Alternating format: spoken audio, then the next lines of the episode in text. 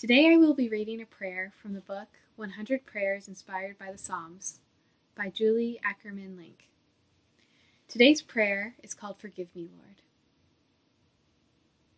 I am like an olive tree flourishing in the house of God. I trust in God's unfailing love forever and ever. Psalm 52, verse 8. Father, forgive me for thinking of life as a commodity I can give or take in to trade for something else I'd rather have.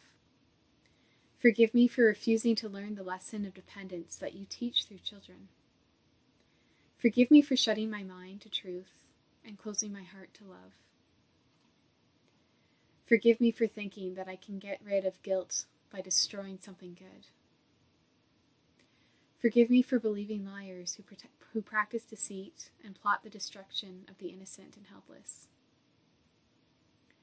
Forgive me for choosing to destroy with words or deeds the good you have chosen to create. Forgive me for stifling voices of praise. Thank you for breath. May I use it only to praise you. Thank you for life. May I use it only to exalt you. Amen.